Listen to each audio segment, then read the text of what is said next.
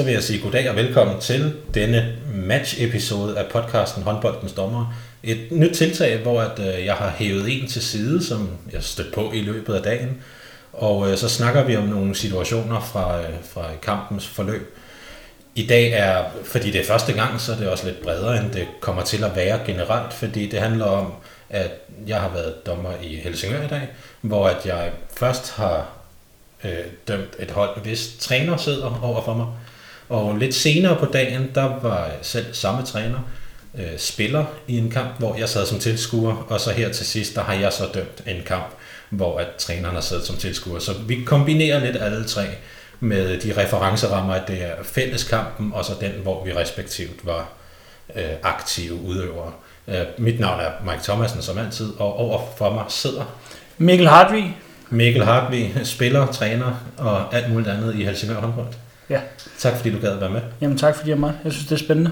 Først så vil jeg jo lige høre, øh, nu kigger jeg lige på klokken, øh, øh, 10,5 time siden, sådan cirka, vi ankom her til handen i morges, lidt i 8. Øh, var en, en lille smule forsinket, fordi jeg ikke kunne få røven ud af døren med den rigtige taske. Det er altid spændende, ikke? Hvordan synes du, øh, dagen har været generelt? Jamen, øh, jeg synes egentlig, dagen har været, har været rigtig, rigtig fin. Øh, de to hold, jeg har haft, der har spillet, har, øh, har gjort det over, altså har gjort det rigtig, rigtig fint, og faktisk over, over evne, specielt den ene af kampene, øh, mod et hold, som jeg måske vil vurdere som top 5 i, på Sjælland i den pågældende række, hvor vi måske så selv er top 15 til 18. Ja, Tager vi med 6 mål i en kamp, vi sagtens kunne have været tilfredse med at tage med 15. ja. Øh, under normale omstændigheder i hvert fald. Lige præcis. Ja.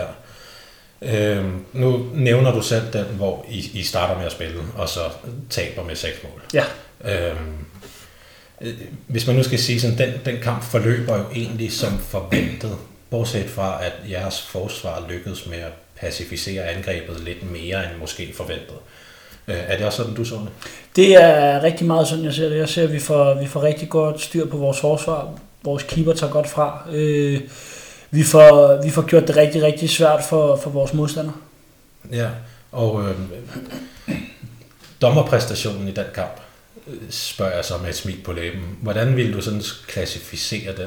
Øh, jamen, den vil jeg faktisk sige, at øh, den var faktisk øh, rigtig, rigtig positiv. Øh, Ja.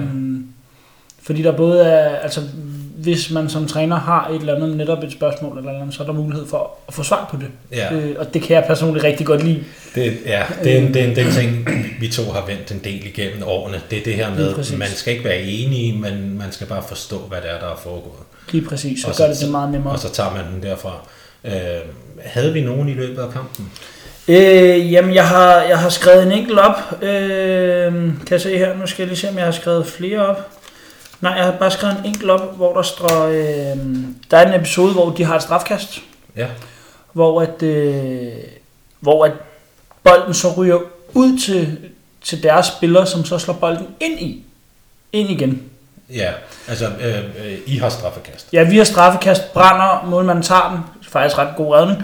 Ja, Øh, og så ryger den ud, og så, så ved jeg ikke lige, hvad fanden der sker, men, men jeg ser ligesom bare, at deres spillere ligesom får slået den ind, Ja. øh, og, og så løber de ned, og nu kan man sige, nu kommer min målmand så og brillerer med en lige så god redning ned i den anden ende, så Ja. på den måde har det ikke nogen betydning, men det var bare sådan lidt, det kunne have været rigtig, rigtig ærgerligt i en situation, hvor den måske havde stået øh, 21-21 Ja. ja. med 10 sekunder igen, eller et ja. eller andet. den. Spørg- spørgsmålet fra din playmaker, da vi, er på vej, da, da vi er på vej op i den anden ende, så I skal ned og stå i forsvar, der spørger hun nemlig, øh, er det ikke en tilbagelægning? Det vil sige, at forsvarsspilleren fra modstanderholdet har spillet den ind til sin egen målmand, der Lige så får den under kontrol. Hvis det er tilfældet, så er der jo frikast Ja. øh, til det angribende hold, fordi det er en, en tilbagespilning til målmanden, der er inde i feltet. Øh, Øh, og hvor jeg, jeg når ikke at svare hende, fordi så skal hun jo hjem og dække op. Øh, så jeg går og tænker over den i det der angreb der. Og da vi så går den anden vej, så siger jeg til, hende, til, til din playmaker, sådan som jeg oplever det, så prøver hun at gribe den, og så får hun ikke grebet den, og så ryger den ind til målmanden. Det vil sige, at hun laver ikke en aflevering, der ender derinde. Øh, jeg, jeg tror måske, at spilleren lidt havde glemt situationen i mellemtiden, fordi hun vidste ikke helt, hvad det var, jeg snakkede om. Så, så, så jeg tror allerede, at spilleren var videre på det tidspunkt der. Når hun ikke fik svaret med det samme, så, så hvad kan man sige, så var hun allerede videre. Øh, Men det var, et, det var et interessant spørgsmål, fordi jeg har også tænkt på det i kampene efterfølgende, at når der har været brændt straffekast, og den så ryger ud igen. Øh, hvordan ender den så ind med målmanden igen, hvis den ender derinde? Lige præcis. Så, så at have lidt ekstra fokus på det for at se, er det et eller andet, jeg misser? Altså noget generelt, eller var det en enkeltstående situation? Øh, der kom ikke flere i løbet af dagen af den der Nej. type der. Øh, men stående udefra, hvor du jo stod som træner i den situation, hvordan, hvordan så det ud fra dig? Øh, som det så ud for mig, der ser det ud som om, at min, min spiller, hun, hun skyder på mål, målmanden tager den, tager den igen en rigtig god redning, mm-hmm. øh, og den rører så ud mod, øh, mod vores angrebs højre side, Ja. Hvor der så står en, øh, står en spiller, og så ser det faktisk ud som om, at hun ligesom, øh, lidt hvis du skal lave en parade, sådan ligesom får pareret den ind. Øh, ikke som om hun tager fat i den, men, men som om hun ligesom får dasket den ind, Okay. i, ind i feltet. Og det var også derfor, nu var det ikke noget, der havde, havde betydning, så at sige, og også Nej, fordi nej. de netop ikke løb ned og scorede i den anden ende. Øh, så, men det var mere, du ved, sådan lidt mere i, i tanken, om, hvorfor, hel, hvorfor helvede ikke der? Altså, fordi netop måske følte, at dommeren stod rigtig fint placeret. Øh, Ja. Så, så i den der situation, der er det en, en, en fordel i forhold til salgsværdi, hvis det er, man kan sige, min vinkel, som var altså uden obstruktioner, der ser jeg sådan og sådan. Lige præcis. Og, og så kan man godt være uenig, men, men hvis der ikke har været noget til grund for at sætte spørgsmålstegn ved, ved dommerens vinkel, så accepterer man det egentlig som træner, selvom, Ja. man, selvom man så har set noget andet måske. Lige præcis, og, og netop også fordi, igen, de løber ned, og så brænder de, så okay, det havde ikke nogen betydning. Øh, jo, vi kunne have haft bolden, havde vi så scoret på det næste angreb, vi havde fået, ja, det er der sgu ikke nogen, der ved. Nej. Øh, og igen, det havde ikke nogen betydning for kampen, den stod ikke 21-21, og med 20 sekunder igen. Altså, Mm. øh, og det skal jo heller ikke altid bare lige handle om at vinde, det kan man sgu gøre i seniorrækkerne, men, men jeg tror, jeg tror I, der, der er masser af år foran, så hvor det kommer til at handle om at vinde. Lige præcis. Øhm, og, og det er jo også, nu kan man også sige, vi har, vi har måske også lidt ekstra fokus på den her situation lige nu, fordi vi jo har aftalt, at vi skulle have den her snak her. Lige Så, præcis. så vi havde begge to noteret den. Øh, jeg noterede en anden ting tidligere i kampen, Ja. og det var, øh, dit hold er i angreb, mister bolden, og modstanderen kommer så lige forbi din playmaker, som så sætter en takling ind, og så dømmer et straffekast. Ja, Og øh, modstanderen er midt på sin egen banehalvdel, når jeg dømmer det straffekast. ja. I situationen er der ikke noget brok fra nogen, hverken ude fra bænken, hvor, hvor du sidder, eller inden for banen. Først er der forvirring om, jeg giver også et gult kort til dine spillere, fordi det er under en kontra. Og, det var der også. Og det blev der overhovedet ikke sagt noget til, men så var der sådan, da, da jeg så da, da, da jeg så siger, og så er der straffekast. Jeg har fløjtet et straffekast først, men der er ingen, i min vurdering var, at det er der ikke nogen, der ved, at jeg har fløjtet for. Det vidste jeg heller ikke Fordi det er et atypisk sted, at det bliver fløjtet fra, altså spændemæssigt sted. Derfor så tænker jeg, så sagde jeg det også. Og så var der sådan lidt, nå, men de var jo oppe på den anden banehalvdel, kan man så fløjte straffe? Altså, men der var ikke mere end det, og så var vi allerede videre, fordi modstanderen stod klar til at tage straffekastet Lige allerede. præcis, og der var heller ikke, jeg ved jo godt, at, at den kan dømmes. Jeg, havde ikke, jeg vil godt erkende, jeg havde ikke lige set den komme, men, men, men, men jeg synes egentlig, at det, altså, fordi det, jeg kan tydeligt huske episoden, hvor min, hvor min spiller får gul kort og kommer til ligesom at, at hænge efter hende og få Ja. for hende lidt om kul, uden, uden det lyd. Altså, så voldsomt skal det heller ikke lyde. Nej, så, så Øh, voldsomt var det ikke. Øh, men, men at hun får, ligesom, og, og det gule kort er helt på sin plads og alt det her. Øh, men, men til gengæld har jeg et spørgsmål. Spørg løs. I forhold til det her med, hvordan vurderer du? Er det i forhold til, øh, at hun vil have haft en frie chance at drible ned hele vejen, eller er det i forhold til, at det er en slagtning, så at sige, altså med i gåsøjne, ikke? Ja. Øh, eller, eller hvad er vurderingen? Fordi man kan sige, hvis det nu havde været sidste mand, altså der er en mand lige et par meter fra hende, jo jo, mm. men en mand, som måske, hvis man havde taget duellen, kunne være løbet op på hende. ja. Øh, men er det også derfor, du måske kun nøjes med et gule kort og ikke giver to minutter, eller hvad?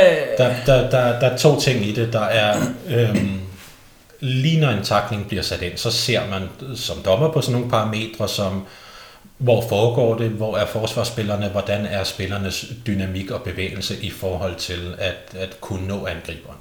Og det er så det, der ligger til grund for, om man dømmer frikast eller straffekast. Det, det er de der ting der.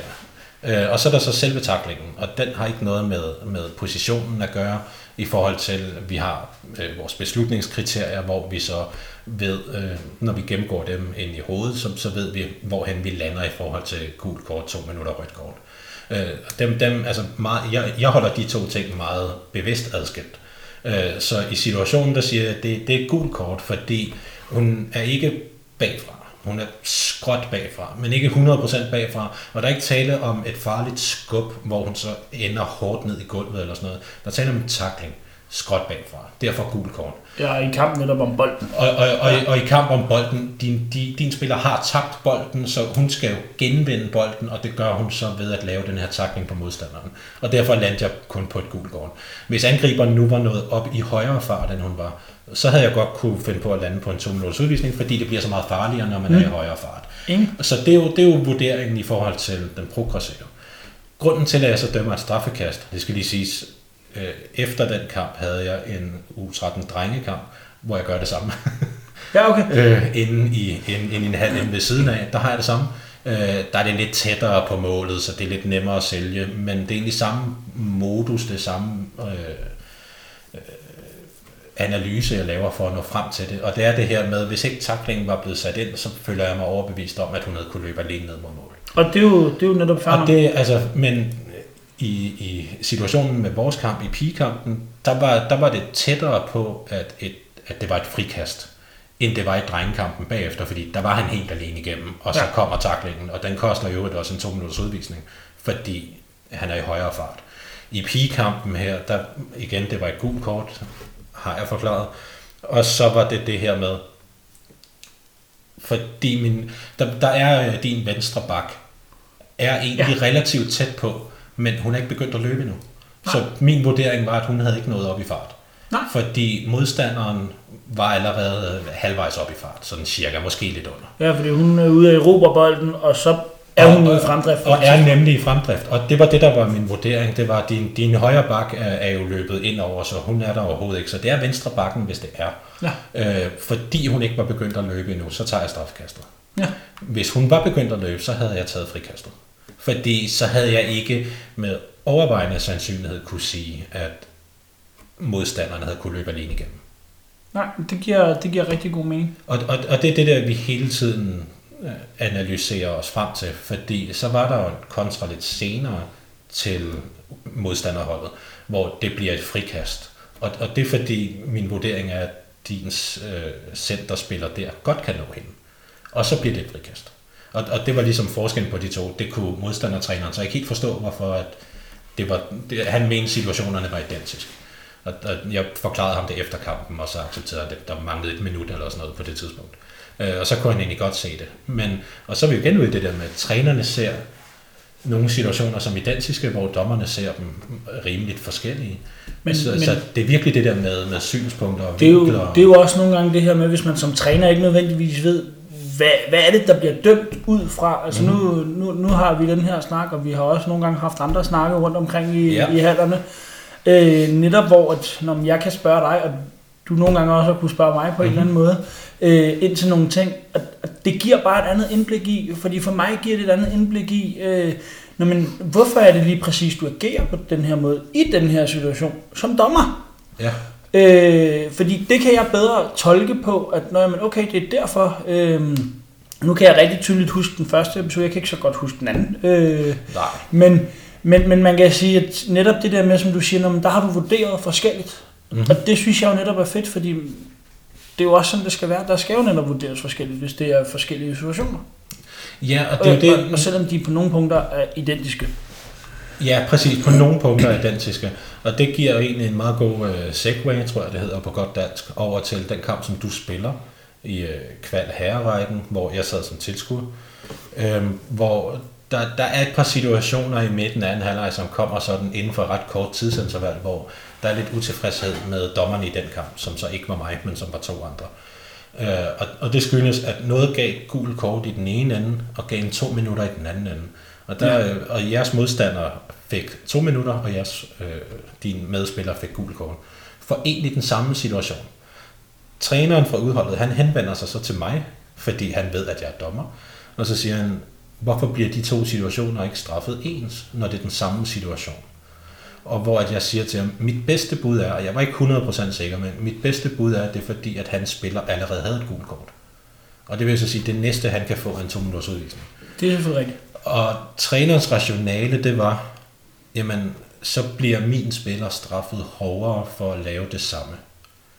Og, og det synes jeg egentlig var en ret interessant øh, notits, eller analyse, eller konklusion af situationen. At, at to situationer, der er identiske, fordi det var den samme regel, der blev straffet ud fra, blev egentlig straffet ret forskelligt. Men det er jo fordi en af, en af reglerne øh, i, i, i en af paragraferne i håndboldreglerne hedder nemlig startende med et gult kort. Og det betyder så, at hvis man kan give gule kort, så gør man det. Hvis man ikke kan, så giver man to minutter.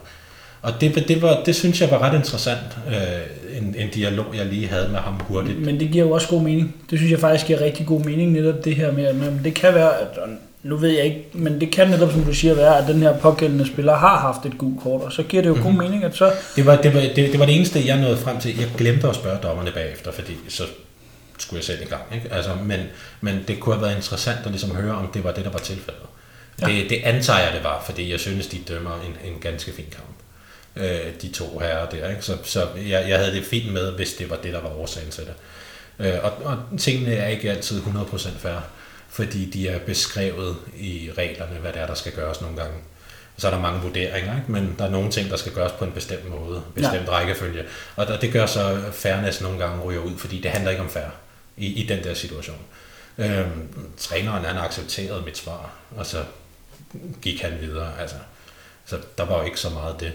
Men det er også bare nogle gange det her som træner med, at man får et svar. Altså det, det betyder for mm. mig sindssygt meget det her med, at det ikke bare er en dommer, som så dømmer ud fra, at når man okay, men det, det er fair nok, det er, det, det er dig, der fløjter, og, og hvis du fløjter for et strafkast, så er der straffe. Altså, øh, men det her med nogle gange, at vi kan have et dialog om, fordi jeg som træner, nu træner jeg ungdom, hvordan skal jeg kunne fejlrette mine spillere, hvis ikke jeg får kommentaren om, at når man grunden til, mm-hmm. at de får den her 200, eller grunden til, at de får det her gule kort, skyldes det her, ja. så kan det godt være, at jeg ikke er enig med dommeren, men jeg bliver jo nødt til at kunne, kunne, kunne vide, hvad det er, dommeren dømmer for. Altså, jeg har nogle desværre oplevet dommer, som, som viser et tegn på, at øh, det, de egentlig vil signalere, der var, eller det, de dømmer, det er angrebsfejl, eller mas, eller hvad det efterhånden hedder. Ja. Øh, men, men det, der egentlig er, og det, han, eller det, som han viser, det er løb igennem feltet.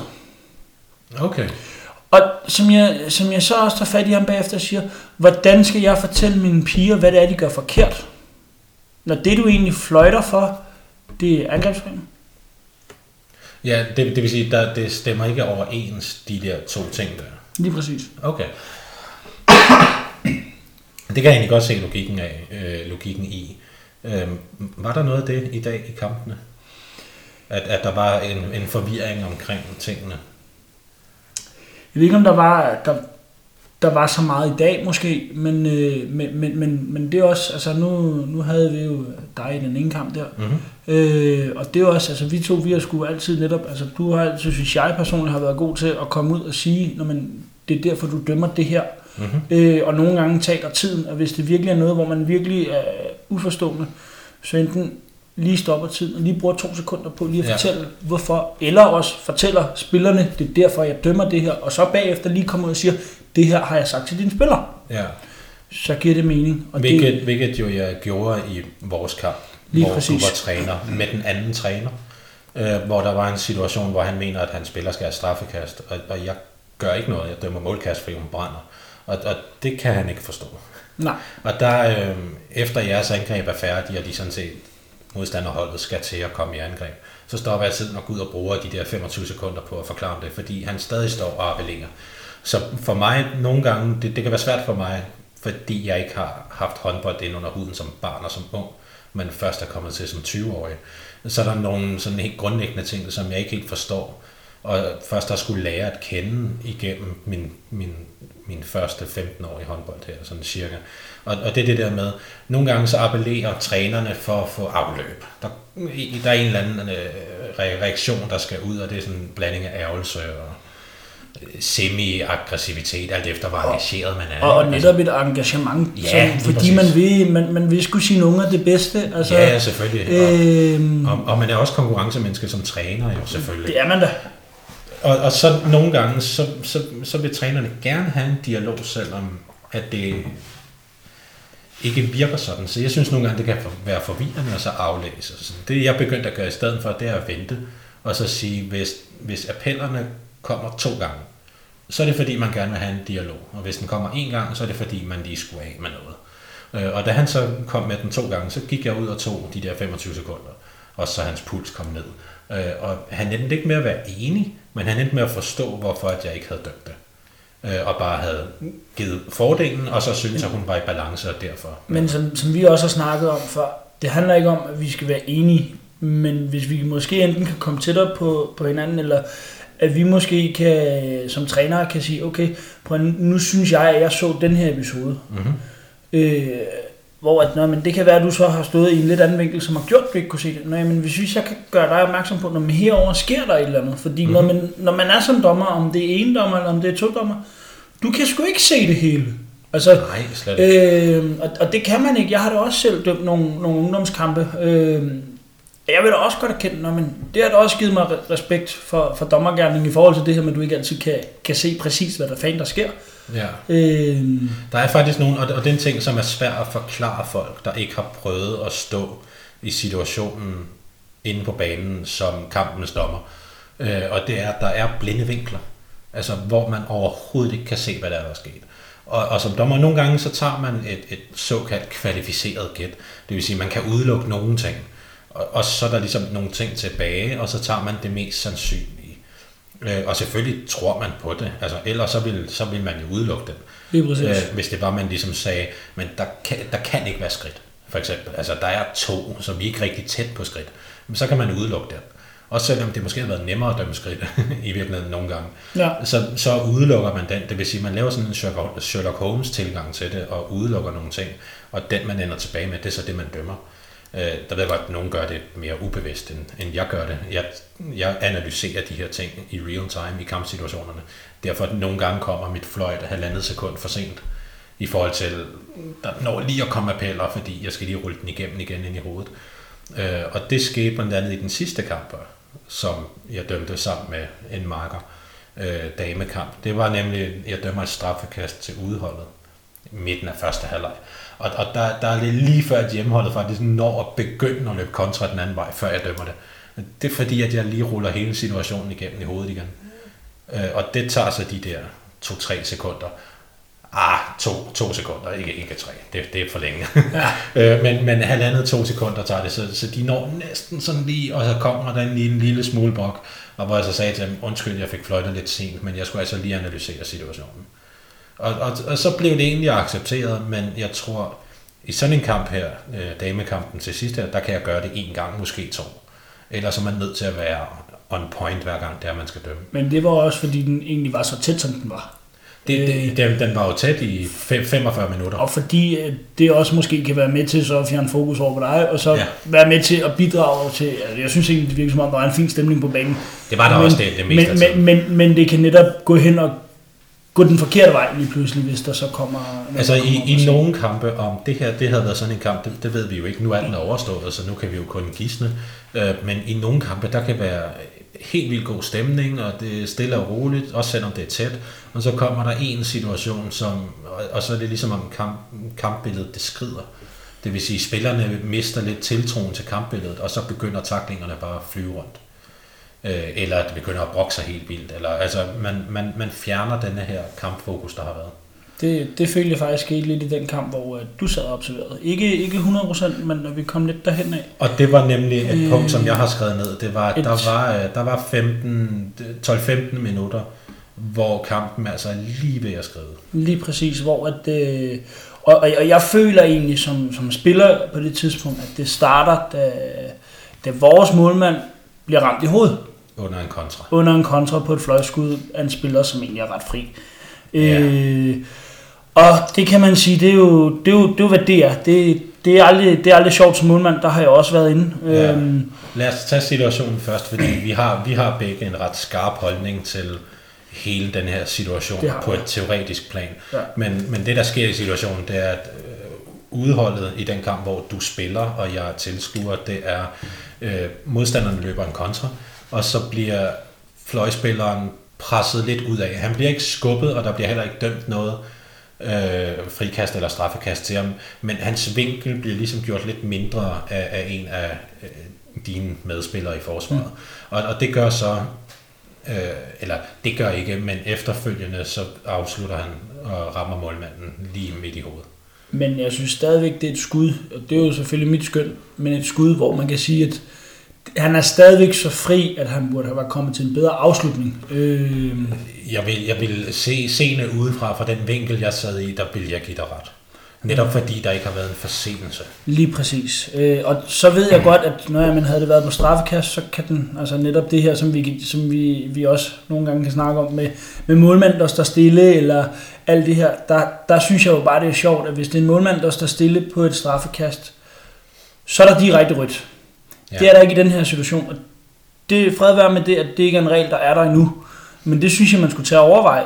Og jeg ved godt, det ikke er i DHF-regi, men i HF og alt det her. Ja. Men det synes jeg også, fordi når man kan sige, i forhold til, hvis du, hvis du har en fløjspiller, der bliver kantet, Mm-hmm. der vurderer dommeren, om, om øh, den fløj forsvarsspiller, der står, om han har noget at indtage området, inden fløjen rammer. Mm-hmm. Hvis han vurderer det, så er der eksempelvis ikke to minutter.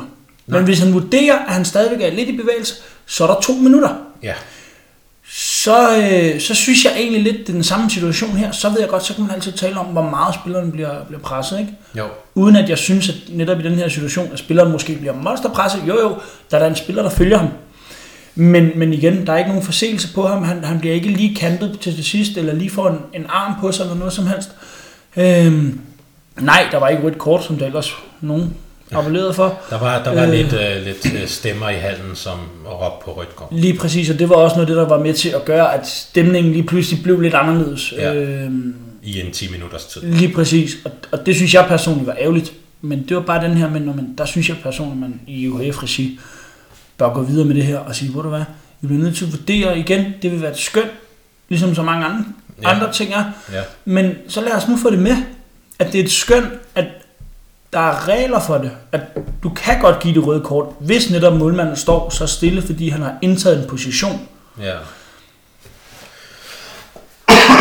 Man kan sige, på, på spørgsmål som det her, der er det jo et af de steder, hvor, hvor vi som dommer, vi træder lidt på listefødder. Og det skyldes jo, at vi har en i gåsøjne arbejdsgiver, som er dem, der ligesom udstikker, udstikker reglerne for, hvordan det er, vi skal agere på banen som dommer.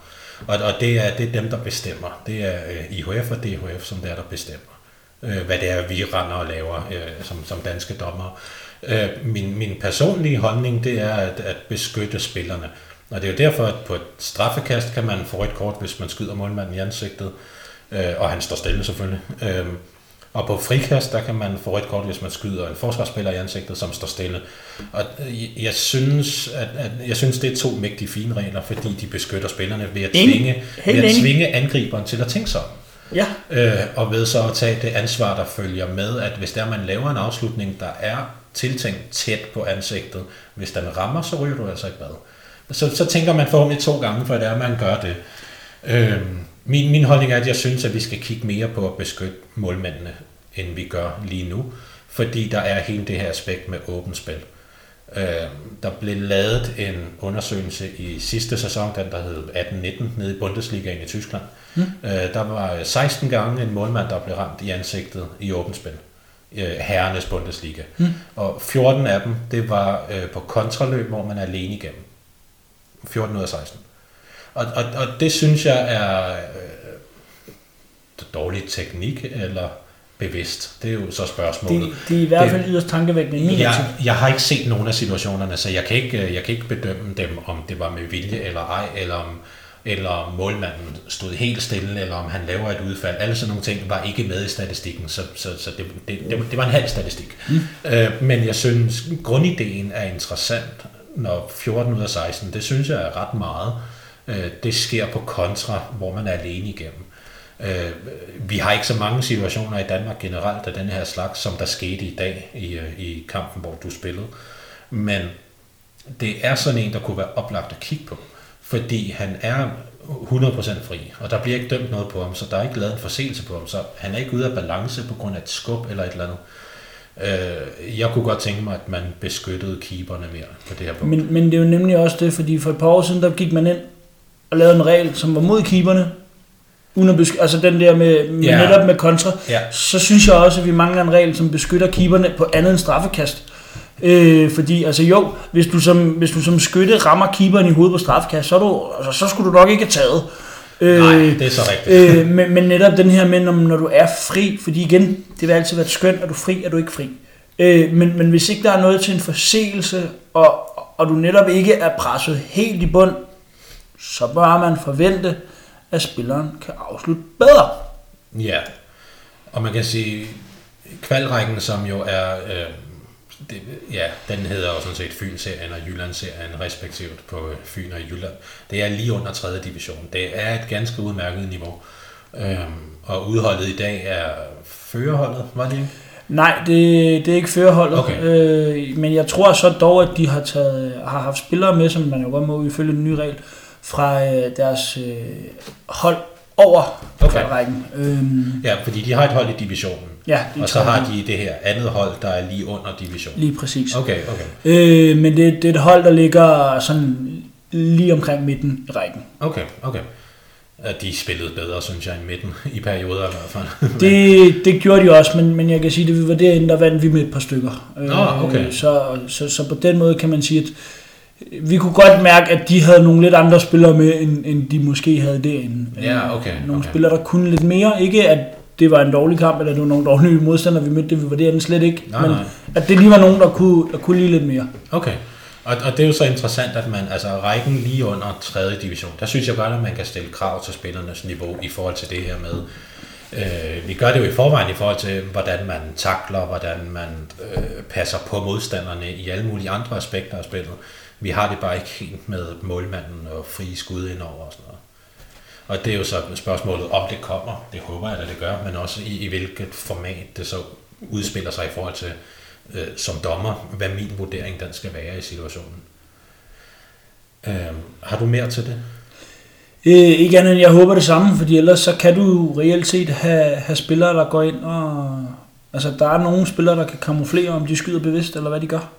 Altså, nu tror jeg ikke, at den her situation var bevidst. Det er jeg ret overbevist om, den ikke Nej, er. jeg, jeg, jeg læste Øh, den ikke som bevidst. Det, det gør jeg heller ikke på nogen som helst måde, men, men netop det her med, at dommeren har lidt mere øh, lov til netop at kunne sige, okay, hvordan, nu skal du tænke om, fordi jo, hvis de vurderer det bevidst, så ved jeg godt, så har I noget, fordi så er det, altså, så er det usprogslig optræden og alt det her. Vi har, vi har muligheden for at gå over og sige, grov usportslig optræden. Øh, Det, det kan man jo sådan set putte ind under alt, så det er jo sådan en dejlig universel ting. Øh, hvis det er, at vi vurderer, at man bevidst kaster for at skade modstanderen, så er det egentlig også lige meget, hvorhen man rammer på kroppen. Så, så hedder det, at man bruger bolden som et våben. Øh, men det, det var jo slet ikke tilfældet her. Nej, enig, enig. Øhm, nu, den, den sidste kamp her, som, som jeg så dømte sammen med øh, en marker, og hvor du sad som tilskuer. Ja. Øh, set, øh, set udefra, øh, jeg kan fortælle, at der var øh, tre gule kort og fire to minutters udvisninger. Nej, der var fire gule kort, fordi den ene træner også væk. Hvordan, hvordan så den kamp ud udefra? Øh, jamen, jeg synes jo, altså jeg synes faktisk, det var, det var en, en kamp, hvor jeg synes, der blev gået fint til stålet. Mm. Øh, så kan man sige en gang imellem, jo, der, der synes jeg faktisk, at, øh, at, at jeg synes faktisk, det var meget berettiget, de her, altså mange af de her ting, som de netop fik, at der var nogle ting, hvor man tænker, okay, den var, den var sgu lige, lige overkanten, den takning, der sad der, eller, eller Ja. de her ting. Og jeg synes heller ikke, jo, der var der noget, øh, nogen, der måske brokker sig lidt mere end andre, men, men jeg synes egentlig, at øh, der er blandt andet en episode øh, for, for hjemmeholdet, hvor der, er, hvor der er en af vores spillere, øh, som, som ligesom forkantede en spiller. Og, og hun synes jo selv selvfølgelig, altså hun synes faktisk selv oprigtigt, at hun står stille. Men Ja. hvor, hvor jeg også tager fat i hende og siger, at den er faktisk god nok, som jeg også ser det, der får du, der får du bevæget dig, sådan, så du lige får kantet hende. Ja, og det var nemlig det, hun spurgte mig øhm, ved et spilstop et par minutter senere. Jeg kan ikke lige huske, om det var en skade eller hvad det var. Eller i hvert fald en, en af modstanderne skulle lige tilses. Øh, og der spurgte hun mig øh, om netop den situation. Synes du ikke, at jeg står stille? Og, og når det siger, det gør du i og for sig, men der kommer så lige det sidste udfald. Ja. Altså, hun, hun står præcis. egentlig på sin, hun stiller sig op på sin position, og lige det, at modspilleren så kommer hen, så laver hun det, der, lad os kalde det et hofteudfald. Ikke? Øh, så, så hun får lige gjort sig 20 cm bredere ved lige at bruge kroppen ind i den der løbebane der. Lige præcis. Og så bliver den der situation, så øh, den, den bliver i hvert fald unødvendig farlig. Det var ikke øh, vildt og voldsomt, men, men det var alligevel nok til, at hun fik et gul kort, tror jeg, i situationen. Ikke? Nej, i, i den situation rører hun ud i to minutter. Der ryger hun ud i to ja, minutter. der ryger hun Okay. ud at sidde øh, i to minutter, og jeg, jeg, og jeg synes egentlig, som jeg ser situationen, øh, og det bliver, også, det bliver også en værre situation, fordi det der, det der så sker, det er, at der er, altså, øh, den næste mand på banen ligesom rykker ud og skal hjælpe til Ja, i det forsvar. er rigtigt. Ja, Og, og der så kommer der ligesom det her lidt mere klask i det, ikke? jo, Øhm, det er rigtigt. Og det synes jeg, at... Øh, jeg har også en anden ting til den kamp, Ja. så, som, jeg, som jeg sad... Det der med nogle gange, så kan man høre, når der ligesom kommer et klask efter et slag. Ja, Øh, og så er det sådan lidt, når man egentlig, så må du ikke slå. Og, og når, når det siger klask sådan ofte, så er det jo fordi, der kommer et slag. ja. Hvad er grunden til, at nogle gange bliver det dømt, fordi, de kan, fordi man kan høre lyden, og andre gange, så bliver der faktisk ikke dømt noget? Er der, er der en eller anden regel, der går ind og siger, når, man, når, når der kommer et slag, og vi kan høre det agtigt, at så skal vi gøre sådan eller sådan? Det, det korte svar er nej. Der, der, der er ikke nogen regel, der er ikke nogen retningslinje eller noget i den stil. Øhm, men, men det der er, det er, det er, en, det er en vurdering i forhold til forsvarsspillerens dynamik. Det vil sige, man ser på, hvilken bevægelse laver forsvarsspilleren for at skabe den her kontakt. Hvis forsvarsspilleren kun går på armen, Ja, så sender man dem oftest ud i to minutter. ja, Men der kommer nemlig, der, der er en gang en kamp mere til sidst, hvor der kommer et meget højt klask. ja og det er udholdet, der takler hjemmeholdet. Ja, lige Ja. præcis. Og hvor der, der bliver kigget lidt efter mig. Og det er faktisk den episode, jeg tænker på. Okay, der, der, der bliver kigget lidt med sådan lidt øh, seriøst, ikke andet-agtigt efter mig, registrerer jeg godt. Øh, og helt ærligt, det er først der, jeg registrerer, hvad det er, der egentlig er sket Okay. i, i den der situation, fordi øh, lige i momentet, hvor det sker, der ser jeg forsvarsspillerens bevægelse som naturlig. Og det klask er øh, årsag fra, at angriberen fortsætter sin afslutning, og så rammer paradens hænder. Hvis, hvis det giver mening. Ikke? Ja. Altså, øh, øh, i, I momentet, der dømmer jeg det ud fra, at paraden står stille, og, og angriberen fortsætter sin hånd ind i paraden. Ja, Men lige så snart, at, at altså, øh, vi når engang at komme op i den anden ende, så har jeg egentlig ombestemt mig. Der kan jeg ikke gøre noget ved det, fordi spillet er sat i gang igen. Men, men min marker dømmer sig frikastet øhm, i den situation, uden, ja. uden at jeg har gjort det. Og, og når jeg så ikke, i den situation, der når jeg så forvirrer mig selv lidt. Fordi jeg står sådan og analyserer den, imens han så dømmer den, og så tager jeg den analyse med ind også, og så videre og så videre. Øh, og derfor så giver jeg ikke nogen progressiv på den. Men han siger til mig bagefter, at han, han skulle nok have gået frem og givet hende en to minutters udvisning. jeg Når, perso- når, når han nu dømmer frikastet, så når, når jeg ikke gør noget progressivt, så skulle han nok, ret beset, skulle han nok have gået frem og så givet den. Okay. Men, men jeg får simpelthen forvirret mig selv i situationen, og derfor så får jeg ikke gjort noget. Men det er jo, det er jo sådan set også fair nok. Altså, og det er jo ikke fordi, jeg siger nødvendigvis, der skulle være to minutter. Nej, nej. Jeg, jeg har bare nogle gange undret mig over, at så føler man, altså nu, nu igen, du har også set mig spille, du ved, at øh, når jeg er en af dem, som ofte står og, og deler øretæver ud i gåsøjne, altså Mhm. mm-hmm. en af dem, som får lov til at være lidt fysisk, men på, på den fede måde, ikke? Jo, Altså jo, ikke, hvor det bestemt. skal være svinsk eller noget som helst. Men en gang imellem, når du kommer ud og sætter en takning, så kan det godt sige klask. Og jeg synes, det, jeg synes i bund og grund, at det kan være fint nok så længe igen, at det ikke er et eller andet, hvor at det er en hånd, der bare er ført op fra, og så ja. Bare siger øh, Og, og, småkage. og, eller... og, og det er nemlig det, der er differentieringen som, som, som dommer, så er det det, vi kigger på. Vi kigger simpelthen på intentionen med det, ja. der sker. Øh, og der, i dag, der misser jeg så intentionen. Øh, jeg bliver delvist reddet af min marker, ikke? men også kun delvist. Ja. Øh, og det var jo meget godt, at, at det så blev reddet delvist, så det ikke var så slemt, som det ellers skulle have været. Øh, fordi jeg tror helt ærligt, hvis jeg havde dømt alene, så havde jeg nok ikke dømt noget. Nej. Netop fordi, at jeg får fejltolket øh, situationen i forhold til forsvarsspillerens ageren. Øh, og og det, det, det er så derfor, at den situation ender, som den gør. Men igen, så kommer der en... Den næste situation er ikke lige så slem, men der kommer en lille klask senere hen. Men der er hun også lidt ude af balance, og forsvarsspilleren skal ligesom lidt, lidt ned til siden for at sætte paraden ind, så det er heller ikke så naturligt en. Øh, Og der, øh, der dømmer jeg så frikastet. Øh, og ikke mere end det. Og det er jo så fordi, at hun jo sådan set prøver at sætte paraden ind først og fremmest. Øh, men der er jeg så opmærksom på det, fordi det er sket tidligere i kampen. Så har man lige den der øh, kvart sekund hurtigere på situationen, fordi det er en gentagende ting. Lige præcis. Så og har man, så har man ekstra det. fokus på det. Det giver, jo, det giver jo god mening. Og plus anden gang, altså det er også nemmere at dømme frikastet anden gang, fordi man har dømt det første gang. Det vil sige, så holder man linjen. Ja, jamen det, det synes jeg også er, er rigtig fint. Nu, øh, nu det her både sådan lidt en, en generel ting, men faktisk også en ting, jeg lige, lige så, jeg havde fået skrevet ned. Ja. Men i forhold til den kamp, jeg selv spiller. Ja, Der øh, er nogle gange, hvor øh, vi selv gerne vil køre hurtigt midt, og også til tider kan det også være andre hold og alle de her ting. Mm-hmm.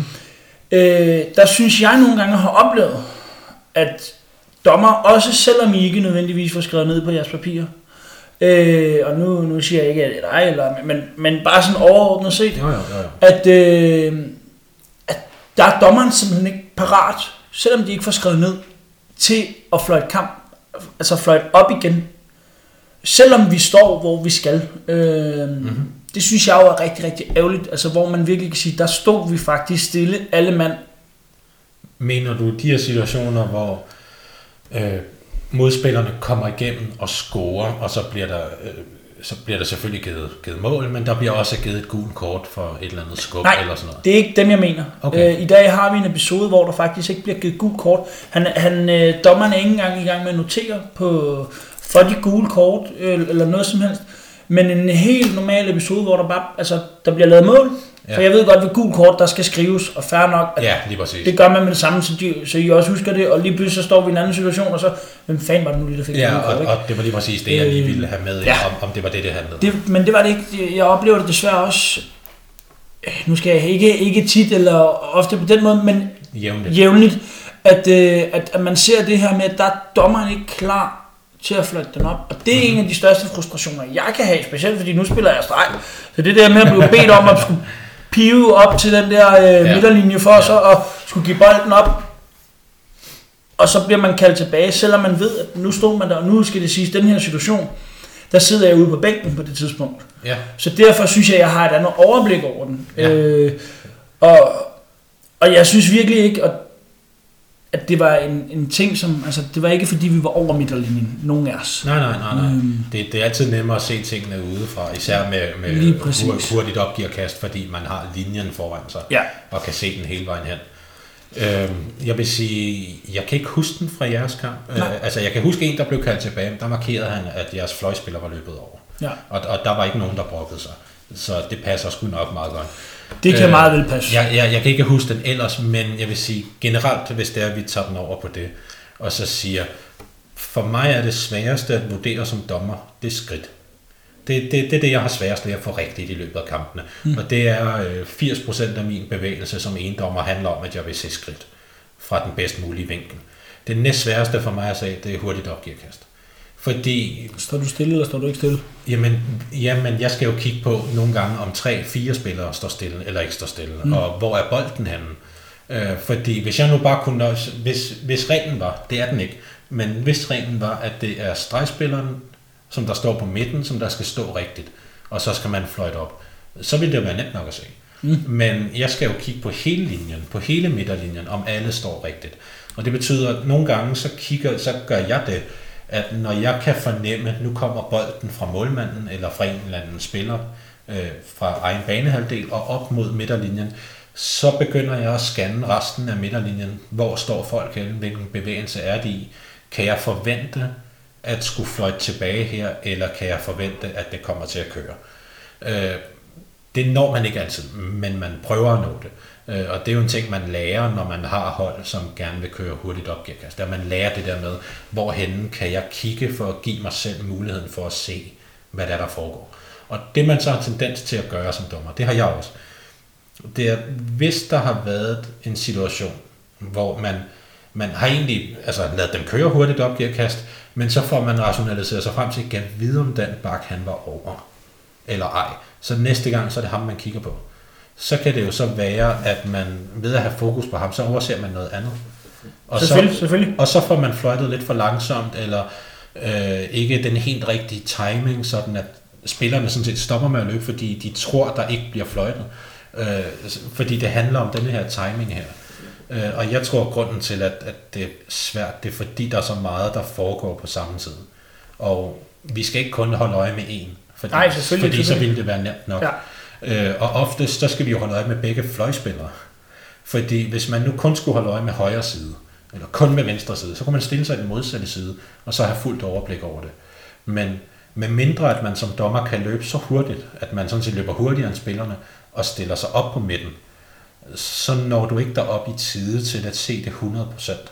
Og der bliver vi skolet til, i et eller andet omfang i hvert fald, og alle dommer tager det også lidt forskelligt til os, men vi bliver sådan skolet til, at hvis, hvis du er i tvivl, så fløjt tilbage. Øh, det er ikke alle, der gør det, og det kommer også an, for mit vedkommende kommer det an på kampen. Øh, fordi hvis man ikke får en fordel af det, så gider jeg ikke at fløjte tilbage. Men det er klart, hvis det er, at ens tilgang til spillet, det er at køre hurtigt med det, så vil jeg også have, at det bliver taget rigtigt.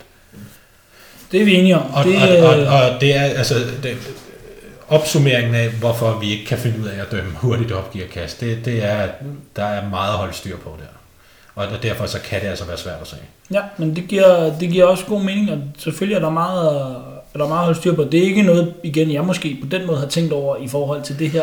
Nej, Jeg har bare nogle gange haft det som en frustration, det her med, Ja, hvad? så glipper man op, og en ting er, man en gang imellem så får at vide, du skal stå stille. Mhm. Mm-hmm. Fint, så står man stille næste gang, og virkelig står stille. ja.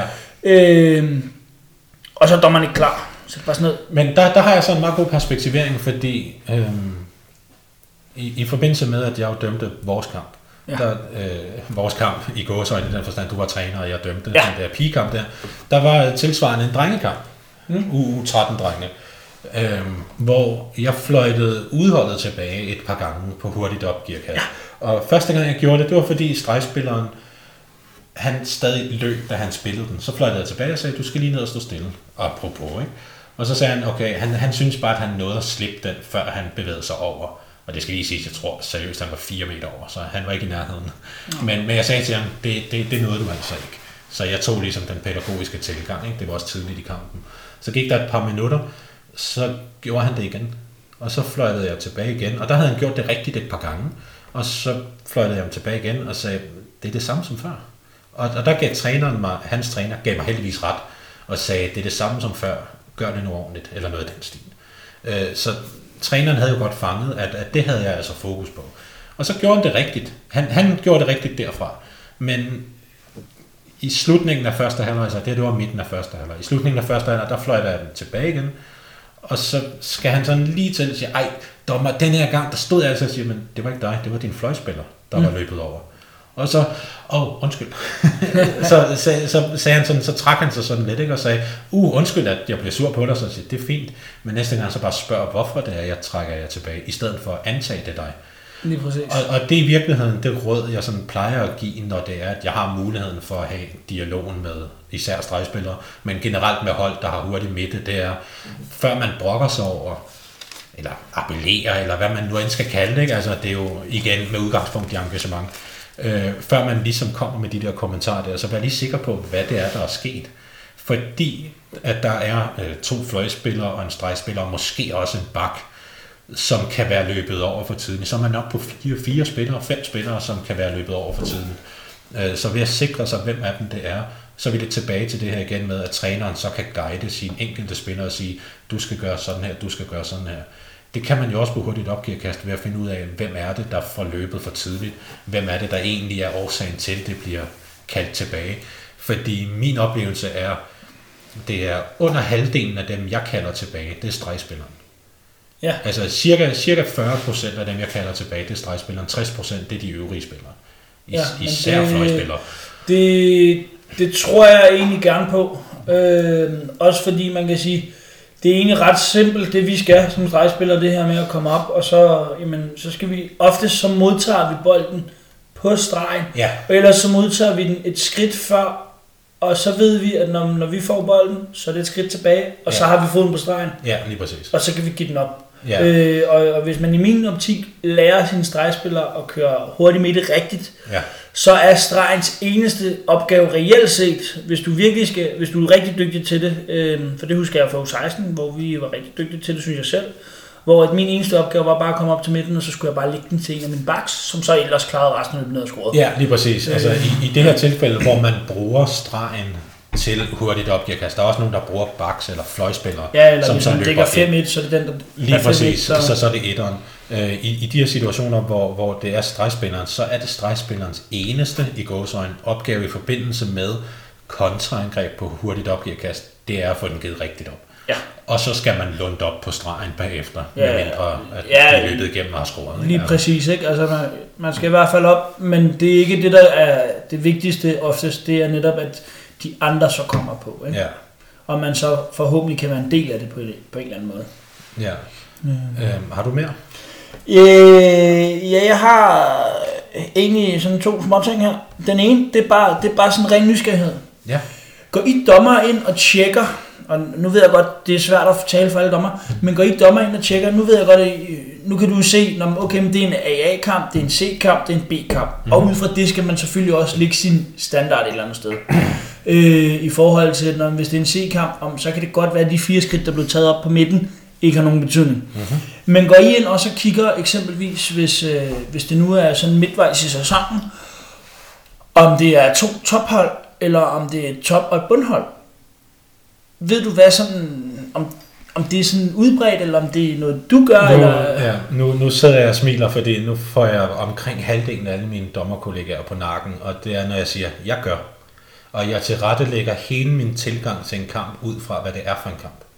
Både øh, alder og køn og niveau, øh, og hvilken placering de har i rækken, hvordan har deres indbyrdes øh, opgør været. Nu kan man sige, at ungdom bliver jo delt midtvejs, Det gør den, altså ja. omkring jul. Men den sidste kamp, vi havde her, som jo var øh, damer, øh, de havde også spillet mod hinanden før jul. Øh, jeg vidste 100% hvem er hjemmeholdt, hvem er udholdt, hvilken øh, række, hvad er kampnummeret, øh, hvor, hvilke pladser ligger de på, og hvordan blev den første kamp. Øh, hvordan endte den første kamp. Jeg går også ind og kigger på, er det generelt hold, der scorer meget, eller lukker mange mål ind i forhold til, det kan fortælle mig, om det er stærke forsvar eller svage forsvar. Øh, alle Og også her hvor meget ting. der måske bliver gået til den, tænker jeg. Ja, men det kan være svært at se, fordi jeg kan jo ikke se statistikken på udvisningerne, for Nej, eksempel. nej, nej men det, det var ikke så meget det, jeg mente, men, men i forhold til, når, når jeg siger gå til den, så mener jeg også i forhold til, når hvis det er et hold, som netop lukker få mål ind, så er det, Ja. så er det nok, fordi når man, så, kan de, så kan de godt finde ud af at dække op, men, Ja. men på den måde kan man sagtens dække rigtig fint, Ja. og, og hårdt op, så at sige, men, men hvor at, når man får, eller angrebsspillerne, de trækker sig måske, fordi okay, de kan fandme finde ud af at dække op, ikke? Altså Jo. vi gør det svært for dem. Det, det er også 100% rigtigt. Og tidligere har jeg gjort det, at jeg går ind og kigget karantænelister. De er ikke til rådighed for os mere efter en ny persondatalovgivning. Øh, Så kan vi dommer ikke se karantænelisterne mere. Øh, Men tidligere gik jeg også ind og så, er der nogen nogle af holdene, som jeg skal dømme, som der har aktive karantæner. Øh, Jeg gik ikke ind og kiggede på altså, alle karantæner i løbet af sæsonen. Jeg gik bare ind og, jeg gik ind og kiggede på den seneste. Jeg sige, Er der nogen, der har karantæne til, til kampen i dag?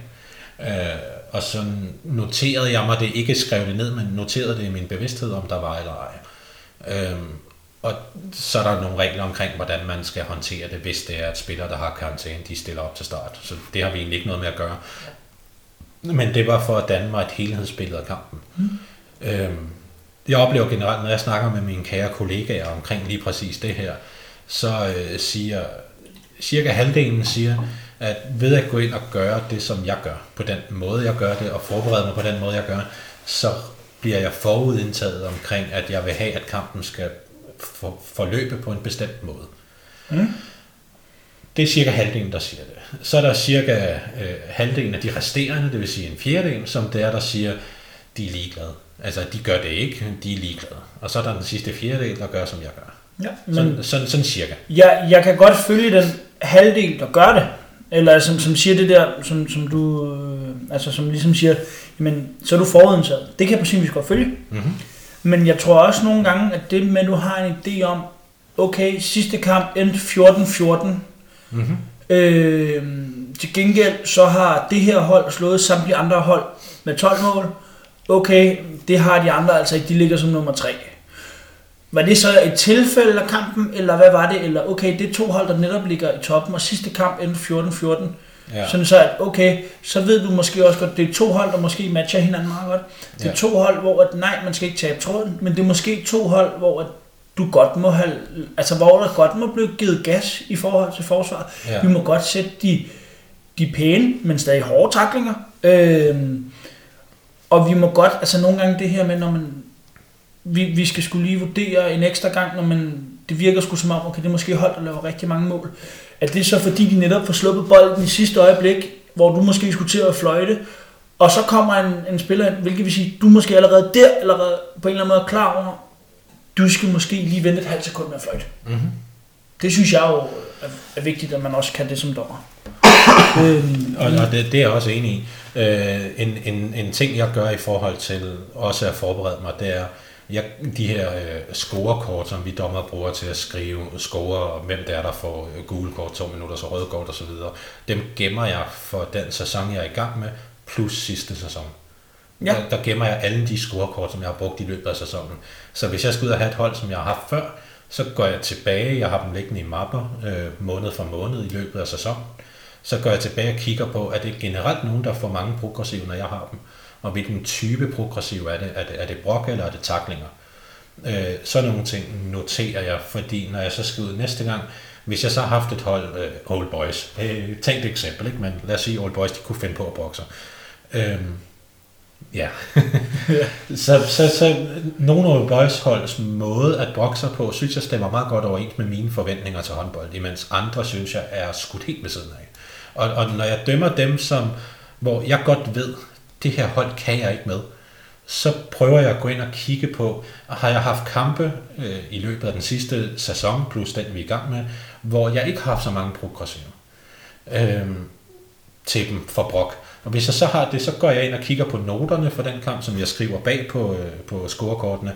Hvad skete der i den kamp? Jamen, jeg brugte mere humor, end jeg plejer, eller jeg overhørte simpelthen mere, end jeg plejer, eller jeg lod dem snakke mere, uden at jeg nødvendigvis svarer. Så skriver jeg sådan 3-4 stikord ned per kamp, hvor så kan jeg tage det med ind næste gang, at jeg har.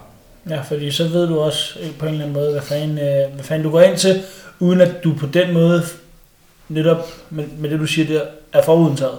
Det, men, det, men, min... men det gør det nemmere for dig at ja. være i rollen som dommer, om det så er ene dommer eller to dommer, men det gør det i hvert fald nemmere for dig at være i rollen som dommer, fordi du, du på den måde godt ved, okay, når nu skal jeg herud, og generelt, når det er det her hold og, og den her træner, så er der rigtig meget brok, eller så er der sådan og sådan og sådan. Ja. Øh, men til gengæld, så ved jeg også, at hvis jeg gør sådan her, ja så er det ikke at tale ham efter, men så når du måske nemmere ind til personen. Ja, lige præcis, og få ro på. Ja. Øh, og der, for så lige at komme cirka halvdelen af mine kollegaer i møde, som der, som der har et lidt negativt syn på det her, så vil jeg også sige, hvis jeg en dag står i en situation, hvor at jeg når frem til den konklusion, at fordi jeg gør det her, så bliver jeg forudindtaget, så stopper jeg også med at gøre det.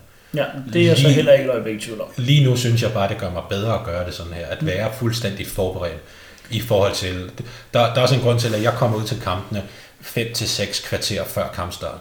Det, det er samme årsag. Det er forberedelse at være så god en dommer som muligt. Øh, de gange, hvor det sker, jeg kommer 20 minutter før kampstart, fordi et, et eller andet element har gjort, at jeg kommer for sent ud af døren, eller øh, trafikuheld på motorvejen, så man står der og koger i en time. Øh, jeg, jeg synes, at mit, mit hoved er et helt forkert sted de, de, de første 40 minutter af kampen, og men, så er man jo næsten færdig. Altså. Men, men der som træner, synes jeg også, det er, er rart, om det er så på udebane eller på hjemmebane, at man et eller andet sted kan, om det er så første kamp eller tredje kamp, eller hvad, men, men det der med, at man lige har mulighed for at, at møde dommeren. Mm-hmm. Øh, nu har jeg efterhånden også været i gamet i 16-17 år efterhånden. ja. øh, som spiller og træner de sidste ni sæsoner eller sådan noget. Mm-hmm. Så, så derfor så har jeg efterhånden også mødt nogle dommer. Øhm, men netop det her med, når man, så kan det være, at man lige har tid til at, at snakke og sige hey og dag og, og ja, ja. et eller andet, og, og hvordan går det så? Ja. Øh, fordi vi, vi skal sgu ikke være så, det er ikke kun dommer, træner, spiller, vi er faktisk en helhed. Ja, det, det, det vil jeg jo sige. Altså, der er en grund til, at, at øh, hvad kan man sige, spillereglerne definerer os som spillets parter. Mm. Det er, det vil være kedeligt at mangle den ene af parterne. Det er det, jeg mener. Altså, fordi så kan jeg da godt rende rundt med mine to-tre farver kort og fløjter og så videre, men hvis der ikke er nogen spillere inde på banen, så er det jo lige meget. Lige præcis. Og for, altså, for lige at knytte en ekstra kommentar til det der med at være forhåndtaget. Ja. Øhm, jeg synes jo, det er fedt, at at du netop siger, at du kigger lidt. Og man kan også sige i forhold til det med at være forhåndtaget, når man ligadommer i fodbold for eksempel. Og jeg ved, nu ved jeg ikke, hvor meget det er med håndbold, men der ved jeg da også, at der er nogle dommer, der skal møde det tidligere. Om de så set på, set på video inden, det ved jeg ikke. Men i fodbold, der skal du forberede dig ja. til den her kamp, du har med et modstand, altså mellem holdene. Derfor der kan man jo også godt blive forhåndtaget. Jeg synes, det er en rigtig, rigtig fin ting at gøre. Det, det virker for mig, og så, og så ved jeg jo igennem øh, flere års, mange års diskussioner med kollegaer rundt om, ikke diskussioner, men samtaler, Ja, øh, at, at der er dommer, der har det bedst med at vide, hvilken hal skal jeg være i, hvor længe spiller de, sådan cirka i hvert fald, øh, og så kommer de et kvarter før. Øh, hvis de er klar til kampstart, og de øh, dømmer kampen på højest mulige niveau, øh, og det er sådan deres forberedelse er bedst, så synes jeg fred være med det. Mm. Øh, min er bare en anden. Øh, jeg synes, man skal gøre det, som, som er bedst for en selv, og så selvfølgelig det, man aftaler i et markerskab som dommerpar. men jeg tror også, jeg tror også et eller andet sted, det der med, som du siger med, at du kommer ud i den bedre tid, det gør også, at nogle gange, jeg har også været kommet ud til haller, hvor det er, når jeg kommer ud, og, og jeg, altså, hvor jeg tænker, hvad, hvad helvede sker der for stemningen? Kæft, den er, altså, Ja. ja. det, det, det, er nærmest en, øh, en trykkoger, ikke? Jo, det var en. Og, og der må det også et eller andet sted være rart som dommer at kunne komme ud og sige, okay, hvad, hvad fanden sker der her? Og så lige have lov, altså lige kunne få pusten derude og sige, okay, hvad gør jeg nu? Fordi Ja. ja. hvis du kun har de 10 minutter, Og, og, og det er lige præcis derfor, jeg gør det. Derfor, øh, eller derfor, jeg gør det. Jeg kan ikke svare på andres vegne, men, men grunden til, at jeg godt kan lide at være i god tid, det er at mærke handen. ja, Altså, fordi oftest så vil der jo være en kamp i gang, når man kommer derud. Og allerede der, så har man en idé om, okay, det bliver sådan en dag. lige præcis. Øh, nogle gange så tager man så fejl, og så må man jo tage det som der det kommer, men jeg vil sige generelt 9 ud af 10 gange, der, øh, der forløber kampene sådan, som jeg forventer på forhånd. Ja. Fordi alle de her ting, summer summarum, så, så har jeg en idé om, hvilken kamp det er. Havde du en sidste ting, fordi nu har vi overstået en time. som, Øh. altid, som, som altid. Ja, ja, det undrer mig ikke. Det gør vi to tit. øh, jamen, jeg har faktisk en sidste ting. Det er i forhold til det her med til EM og VM, og det var faktisk, fordi jeg hørte en spiller i den sidste kamp, hvor, Ja. hvor du dømte. Det var, øh, det, var, det var rigtig godt spottet øh, af den spiller.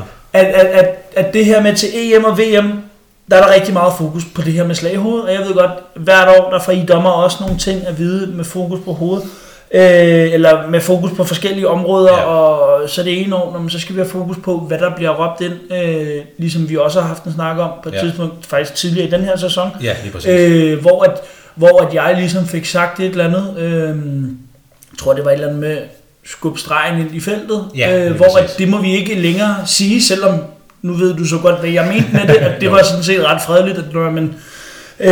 Øh, Altså, men, ak- ak- aktionen er sådan set fin, ja, men det var formuleringen på Ja. det, som man sagde, den har et usportsligt udgangspunkt. lige præcis, og det, og det havde jeg jo ikke tænkt over, men derfor synes jeg netop også, det var fedt, du kom og sagde det. Og det var derfor, jeg sagde det stille Ja. roligt.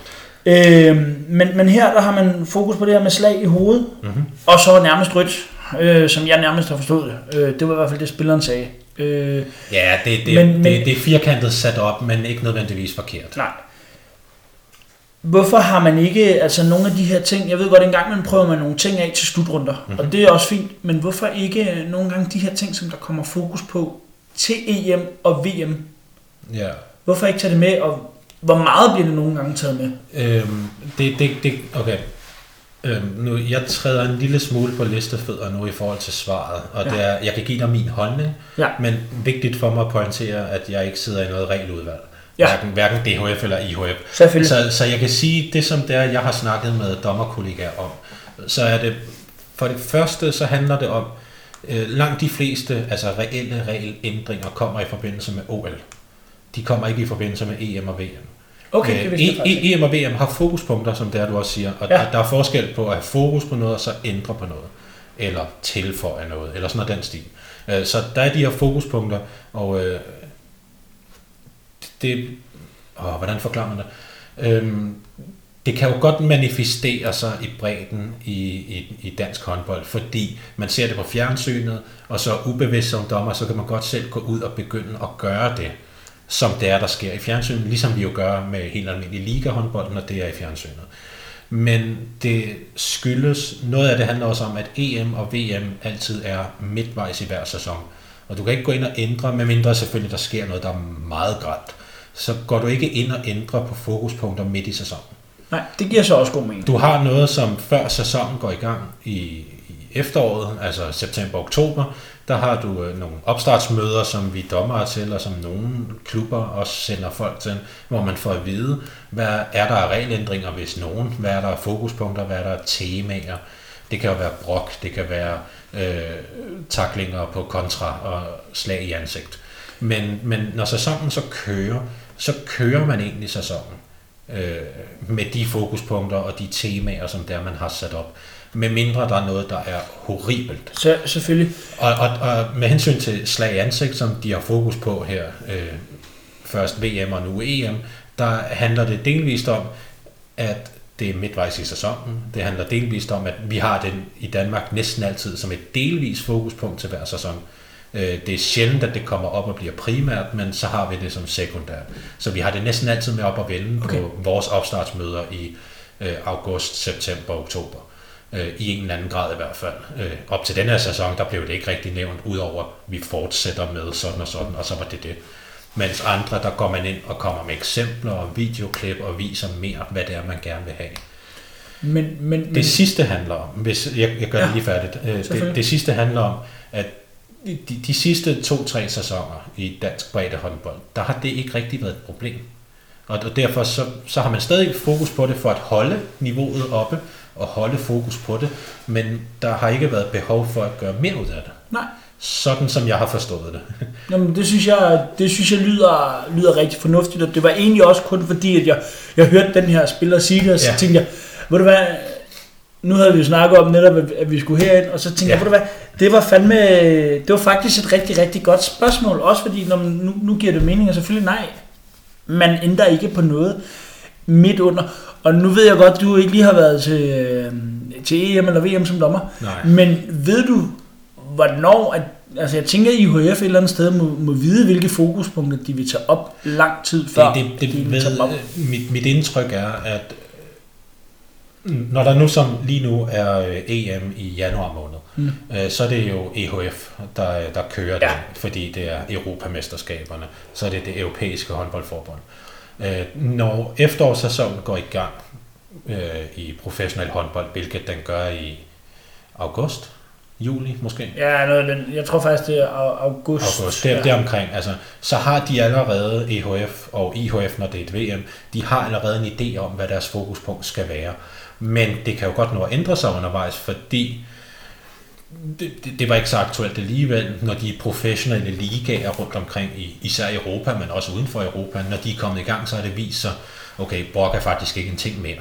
Så derfor er der ikke nogen grund til, at vi har ekstra fokus på det til VM, EM. Nej. Øh, imens at man så fra øh, de internationale og europæiske håndboldforbunds sider går ind og kigger på tendenserne, og så i øvrigt altid i en eller anden grad, det har jeg lavet mig fortælle i hvert fald en, der har været til slutrunder som dommer, de har altid fokus på spillernes sikkerhed i en eller anden grad. Handler det så om slag i ansigt som lige nu, eller handler det om, at man et par slutrunder i træk for nogle år siden havde fokus på øh, fløjspillerne, at når de hopper ind over, så bliver de kantet. Ja, det der, der, var, der var fokus på det, og det var der så også fokus på herhjemme. Men først sæsonen efter, øh, fordi EM og VM kommer halvvejs igennem sæsonen, og der havde de fokus på det. Så havde vi i Danmark fokus på det 6 måneder senere, 7 måneder senere, når den næste sæson gik i gang. Så der havde det fået lov til at manifestere sig på eliteplan. Og så vidste vi præcis på niveau, hvordan vi skulle gå ind og takle det, fordi eliten havde fortalt os det okay. igennem deres fokuspunkt. Det, det synes jeg til gengæld også, når du netop tegner det op, som du gør der, så synes jeg faktisk, det giver rigtig god mening med, hvorfor at for nogen det kan føles som om, der enten går lang tid, inden det kommer. Ja, lige øh, men, men, men jeg synes jo egentlig, det er, det er rigtig fint, også fordi når man, det bedste udstillingsvindue, det er fandme der, hvor du kan se det på tv, hvor ja. alle de unge mennesker også kan se det, hvor, hvor vi kan se alle de her ting med, at når man her, der er der altså nogle, nogle dommer, der, der dømmer det her, eller netop har fokus på det her. Fordi jeg tror også et eller andet sted, at nu igen, jeg arbejder rigtig meget med ungdom, Ja. Jeg tror også igen, det gør, fordi de ser sgu op til de her verdensstjerner. Så, så ser vi det. Åh, oh, der var sgu lidt slag i hovedet. Oh, ja, det røg han skud på. Så tænker de sgu også over det til næste gang, eller det så fandme ikke særlig behageligt ud, at han kom ud med, med næsen på den måde, eller Ja. jamen, er nogle af de her ting, der nu engang kan ske, ikke? Ja. Øh, og jeg er også 100% enig i det, og det er jo også den, den snak, vi har en gang imellem, når der sker et eller andet på eliteplan, som er lidt usportsligt. Det, det behøver ikke at være usportsligt, men, men der, der sker et eller andet, som gør, at så snakker man om, at, at man skal også være gode forbilleder for bredden.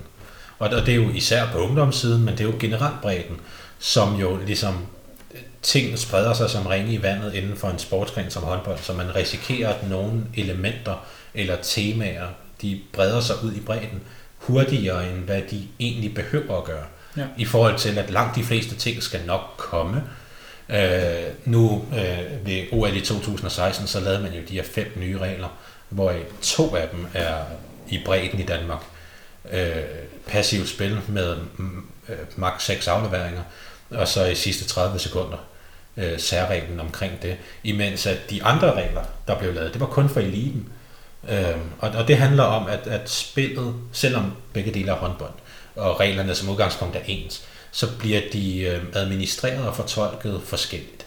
Ja. Og det gør de også selv inden for bredden, altså øh, kval herre, som du spillede i dag, og så når jeg i næste weekend skal dømme Serie 4, øh, der kommer jeg også til at administrere reglerne forskelligt i de to kampe. Ej, det vil sige, at tre jeg skal dømme.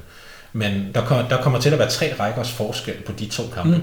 og derfor, hvis jeg går ud og dømmer den ene kamp, hvad kan man sige, som den anden række, så mister jeg kampen. Jamen det gør du, fordi man kan sige, altså alt andet lige, du skal selvfølgelig aldrig komme sent, men, men, men i C3, der må man formode, at dem der spiller dernede, altså det er også fordi, de måske har niveau dernede, og jeg har også selv været ude og spille nogle C3-kampe, så jeg ved det Mhm. også godt selv. Ja. Øh, det her med, at der kommer nogle, øh, nogle taklinger, som lige kommer det senere. Ja. Øh, og jeg kan da også godt mærke, nu har du også dømt mig nogle gange, øh, jeg synes ikke normalt, at jeg er typen, som bliver virkelig irriteret. Men, men i det her efterår, vi har haft nu, hvor jeg har været med ude og hjælpe vores C3-hold også, der, der har der været nogle episoder, hvor jeg virkelig har tænkt, det der, det var simpelthen unødvendigt, og også fordi jeg netop spiller på det højere niveau normalt. Ja. Så, så er der nogle ting, for eksempel den ene gang fik jeg et kæmpe skrub i ryggen, som jeg kunne mærke i tre dage efterfølgende. Øh, og det blev der så ikke dømt noget for fred være med det. Men, men det var også bare den her med, det var dybt, dybt unødvendigt, eller en situation, hvor jeg får reddet en spiller med rundt, Ja. og så lander han oven på mig bagefter. det Ja, er sådan okay. lidt, øh, Man, man opererer meget på alle niveauer, som jeg har dømt på. Der opererer man meget med, øh, at man skal have fjernet de unødvendige ting. Ja. Fordi hvis du har en spiller foran dig, som der du takler, så kan man jo godt sige, at det er nødvendigt for at stoppe ham. Ja. Men at du har en spiller, der løber kontra, og den eneste måde, du kan stoppe ham på, det er at skubbe ham i ryggen, så han smasker ned i gulvet. Det er unødvendigt, fordi du kan ikke vinde noget på det, udover at du selvfølgelig stopper hans kontraangreb. Nej. Men der vil jeg sige, 9 ud af 10 gange med mig som dommer, så får du også lov til at gå i bad. ja. Altså, Og det, det havde så i min optik, og det er ikke fordi det sker på mig, men lad mig bare sige, sådan hele min rygsøjle, den sagde knæk, ikke? Ja. Så det var, det, var, det var ikke et øjeblik, jeg var ikke et øjeblik i tvivl om, at den, der skulle han i hvert fald minimum bare have været to minutter. Og det, Ja. var, det var en situation, øh, hvor man kan sige, okay, han kommer så meget for sent, og det er ikke engang sikkert, at jeg får fat på bolden. Øh, nej, nej, men det er stadig unødvendigt at Lige lave, præcis, det er sindssygt unødvendigt. lave voldsomheden Ja. af den takling. Øh, fordi vi kan alle sammen komme for sent, og jeg kan også komme for sent. Det vil jeg sgu godt erkende. Jeg prøver at gøre, så jeg ikke gør, og øh, det samme, min, de unge, jeg, jeg træner, jeg prøver at sørge for, at når, hvis de kommer for sent, så må de skulle hellere trække sig fra situationen. Ja, og der havde vi jo en situation, øh, nu, så, så slutter vi lige af med det, synes jeg næsten. Ja. Der havde vi en situation i øh, vores kamp i dag, hvor øh, øh, det første gule kort, dit hold får, I får tre. Ja. Altså, spillerne ikke får tre, du fik ikke nogen. Nej, nej, nej, det er så sjældent, Det er sværere. øh, men, men det første gule kort, det er for, at, at taklingen er egentlig fin, øh, og s- når jeg så fløjter, så kommer der et skub. Ja. Som gør, at spilleren, øh, modspilleren her forventer ikke det skub, og derfor så slapper hun af, og derfor så vælter hun af det skub. Det er også, det er også totalt unødvendigt. Og, og, og der fløjter jeg og stopper tiden, og går så hen til dine spillere og siger, at din takling er fin, men skubbet bagefter er farligt. Ja. Og så siger hun, okay, jeg ved ikke om hun 100% forstår det, men hun sagde, okay, kigge ud på dig, som så sagde, hvis du bare lader være med at skubbe, så er det fint. Ja. Og så forstod hun det. Og det er jo så, fordi du kender dine spillere bedre, end jeg gør, selvfølgelig. Så derfor Ja, ved du, hvordan du skal formulere dig over for hende, så hun forstår det. Men intentionen var jo det samme fra begge vores vedkommende, Lige går jeg ud præcis. fra. Ja, Tak, ja, lige præcis. taklingen var fin, hun holdt hende foran, og hun lukkede hende. Det, det var altså t- øh, textbogs takling. Øh, fuldstændig efter ABC, og så kom der et skub bagefter. Ja, og det, det, der kender du også min klokkeklare holdning til Ja. det her med, at når man hvis selv, selv i de tilfælde, hvor at vi måske ikke er enige i, om vi ser det, eller vi ikke ser det, så at sige, der råber jeg sgu også til mine spillere, at det, det, det gider jeg faktisk ikke at se på. Og så Mm. kan det godt være, at i ny den vil have, eller koster en to minutter, men jeg tror sgu også et eller andet sted, at det gør den ikke nødvendigvis, fordi dom, altså, man kan godt høre, at der bliver taget hånd om det. Selvfølgelig, hvis det er så grædt, at der ikke er nogen tvivl, så skal de ud. Det er rigtigt. Men, men den her med, at en gang imellem, fordi man som træner også selv kommenterer på, at hey, det der, det gider jeg ikke se på, Ja. så, så er der ligesom fokus på det også fra trænerens side af. Ja, og det er, det er Mm. også godt som dommer at vide, at der er det. Og også den anden vej går ud fra. Det er godt som træner at vide, at dommeren har fokus på det. Lige præcis, at vi på en eller anden måde ved, at okay, når dommeren hører også godt, når vi faktisk Ja. et eller andet sted siger også, selvom han måske ikke ser situationen, men selv er udefra, det, det gider vi faktisk ikke. Mm-hmm. Øhm, fordi så ved de også, de tager hånd om det. Øhm, Ja. ja. Fantastisk. Har du andet? Øh, nej, egentlig ikke. Jeg har ikke skrevet mere ned. Så vil jeg sige, at det var øh, en fornøjelse at Ja. forvente nogle af de her ting her. Nu, øh, det her det var den første øh, match-episode i øh, podcasten, som er et helt nyt tiltag. Den blev lidt længere, end øh, hvad der egentlig var planlagt, og det var fordi, der ligesom var tre kampe kodet ind i. Så jeg vil sige, fremadrettet, der bliver de ikke så lange her. Men der var også en hel del at tage stilling til ud fra denne her.